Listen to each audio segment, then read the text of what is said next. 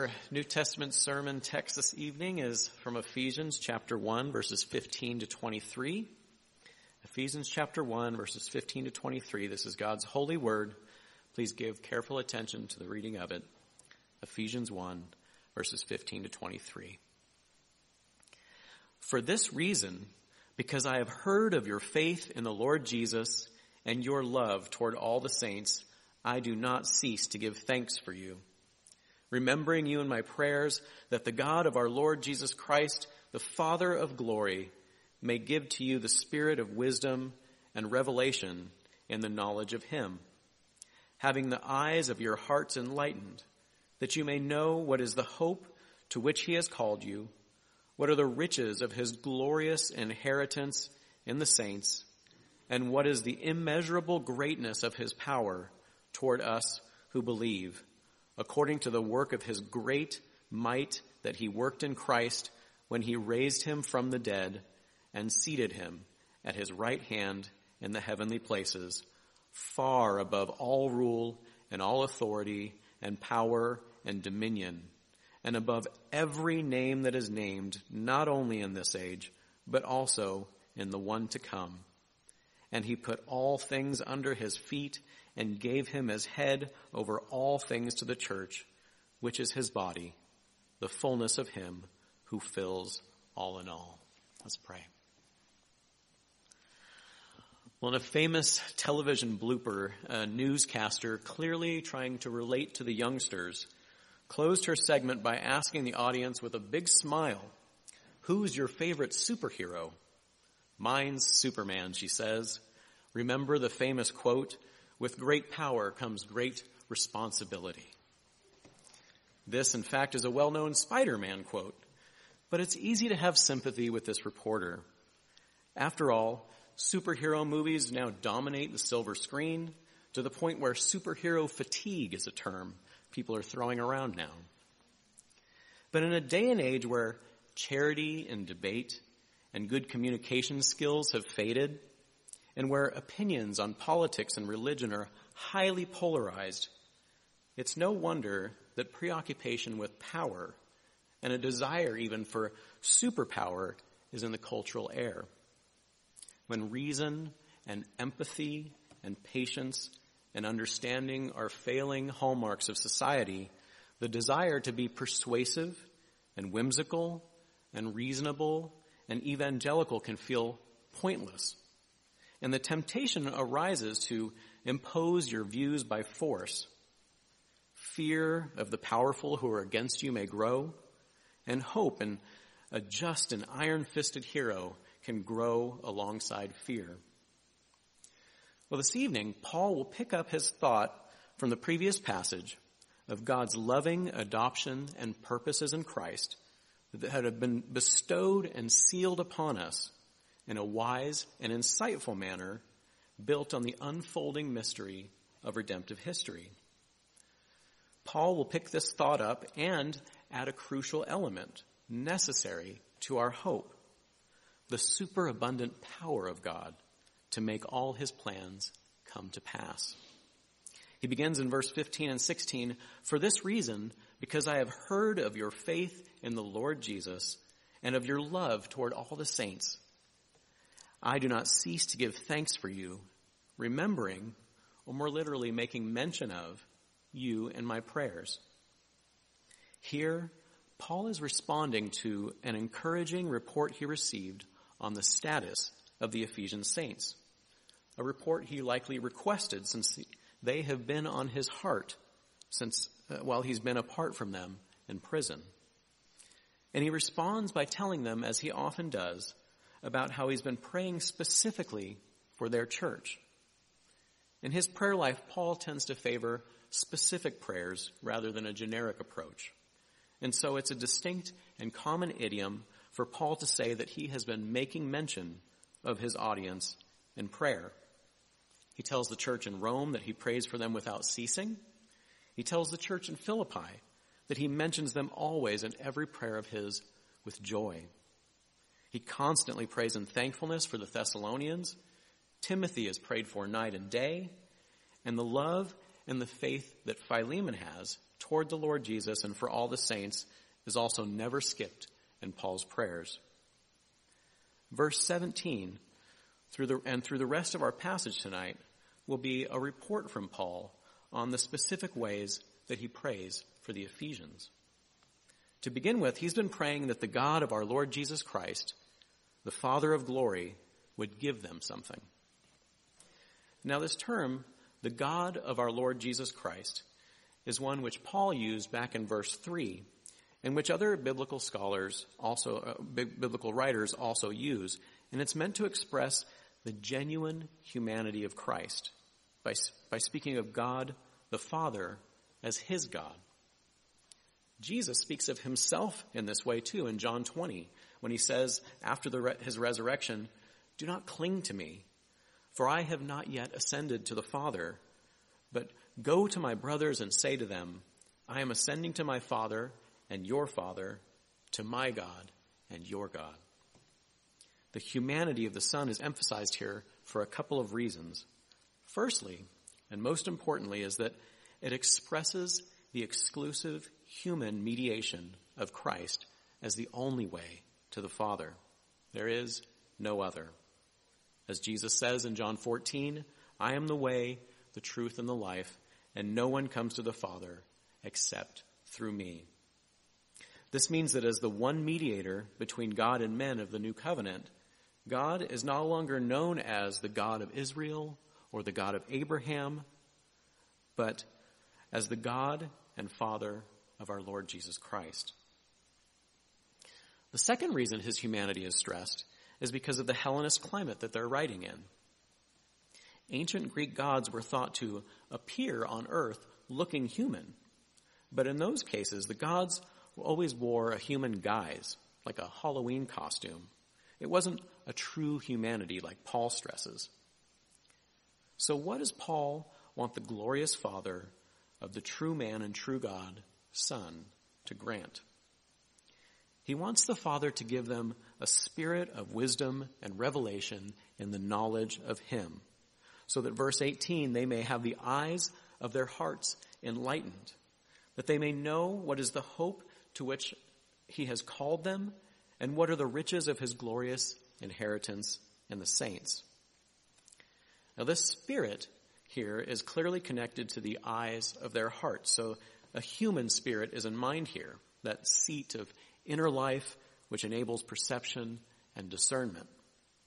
But the Holy Spirit working in the human spirit is clearly also going on, and both can be true at once. Especially since in the last section, Paul was talking about grace bestowed both through the wisdom and insightfulness of God's plans, but also through our being made wise and insightful in receiving Christ and understanding more and more of how all things are summed up in Him. So wisdom and insight is received in a wise and insightful way because it's given from the one who is wise and insightful. The Holy Spirit has wisdom from above and enables believers, uh, spirits to have true wisdom and insight in the eyes of their hearts. Now, some of the impact of Paul's heart light phrase here is diminished because not everyone remembers Steven Spielberg's E.T. the Extraterrestrial and the banger Neil Diamond soundtrack that accompanied it. Turn on your heart light. And Paul is obviously referencing that soundtrack uh, to drive his point here home. The love which the Father adopted us by, and the love by which the Son gave his life for, together with the wisdom and insight of God's unfolding plan to sum up redemption in Christ, and together with the hope of the, of the Spirit as our guarantee, ought to glow in the hearts of the saints and cut through the darkness of the world, just like the heart of the extraterrestrial. Paul here is, does actually have another reason uh, for the, to impact this, excuse me, there's another reason why this heart light is also dampened in our modern world. And this is a real reason this time. At Paul's time, deep darkness was the norm at night.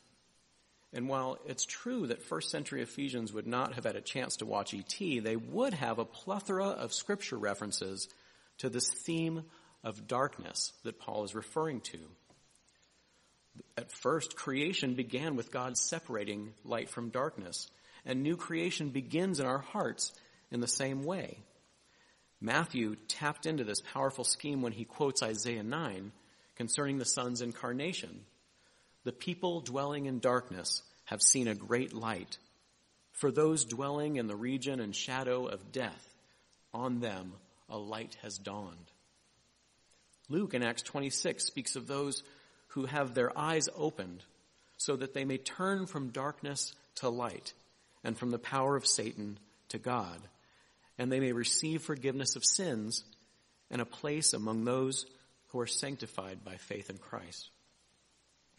And Paul says plainly in 2 Corinthians 4, for, God, for the same God who said, let the light shine out of darkness, has shone in our hearts to give the light of the knowledge of the glory of God in the face of Jesus Christ. Now the rest of verse 18 through 19 are just cool. Paul uses a kind of crescendo technique here, where he makes three parallel statements that grow in length and magnitude and meaning to a climax. And Paul uses this technique to emphasize for his audience the main idea that he wants us to understand in this whole section. Paul wants the eyes of their hearts to be open so that we may know, one, what is the hope to which he has called us?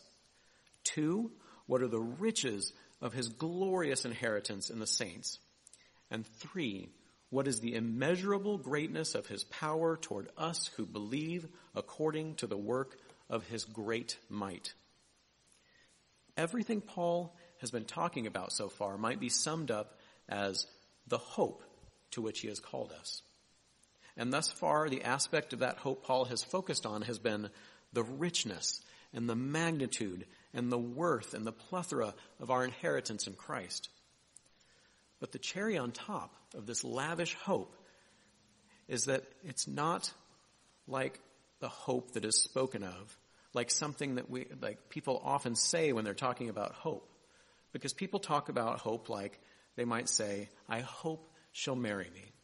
Or I hope I'll get that job. Or I hope a 4K anniversary edition of ET will be released but there's always a certain excitement and stress associated with the possibility that such hopes may not come to pass. Paul says the best thing about hope is the immeasurable greatness of God's power to mightily make all of it come to pass for those who believe. Our Lord has indeed brought our redemption and adoption to fruition, and he cannot fail to do the same with the fullness of our inheritance in Christ. God is not like us in setting goals. The wisdom of some self-help books is fine for us. Setting attainable goals that we're likely to accomplish and committing to accountability makes sense for finite creatures. But for God, His mere will to do something is a guarantee that it will come to pass. He does all of His holy will in our redemption through the immeasurable, or as sometimes uh, people translate it, the superabundant magnitude of his power. Verse 20, this power that he worked or that he effected in Christ when he raised him from the dead and seated him at his right hand in the heavenly places. Well, here, Paul will begin to speak against the preoccupation that those of his day would often have with supernatural forces and powers, which they would try to and seek to manipulate through magic and the occult. Often before having their heart light ignited for Jesus by the Spirit, Ephesian converts would have spent their entire lives trying to placate unseen hostile powers. And these beliefs and patterns would likely have been not super easy to shake. Paul therefore goes on in verse 21 to contrast the weakness of such real or imagined forces with Jesus, who is far above all rule and authority and power and dominion, and above every name that is named, not only in this age, but in the age to come. The concepts and synonyms here are piled up for authorities that the Father has given to the Son here. And of particular importance is the idea that Jesus is above every name that is named. With the preoccupation that Paul's audience had with the manipulation of the unseen, they would have been keenly interested in the occult practice of acquiring and using spirit or demon names, which they thought would give them control over them. Romans, for example, would keep the names of some of their gods secret so that their enemies couldn't gain power over their city by speaking their false gods' names. Jesus, though, is above every name that is named, not only in this age, but the age to come. And verse 22 begins by pointing out that the Father put all things under Jesus' feet. Now, this comes from Psalm 86 and is actually the first direct quotation of the Old Testament in Ephesians. But since Paul has already stressed the exaltation of Christ in the last couple of verses, why does he bring it up now? Well, the idea in Psalm 86 is that mankind was made to have dominion over the creature, over the creation. Christ, therefore, is linked to Adam as the second Adam, but also all of mankind in covenant with Christ is linked with his exaltation. So this leads into the rest of verse 22 and 23, the, the last verse of this section.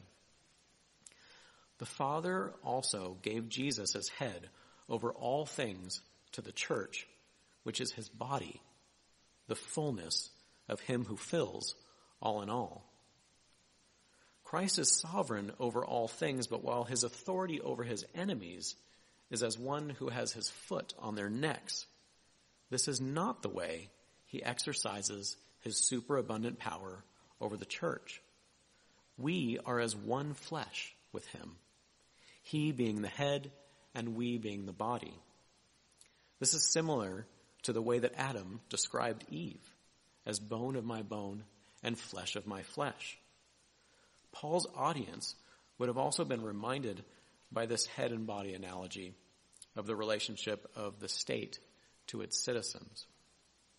And so thinking about it this way, with Christ as the supreme ruler over the new creation and all things subjected to him as the head of the church, we are like ambassadors of the inaugurated new creation.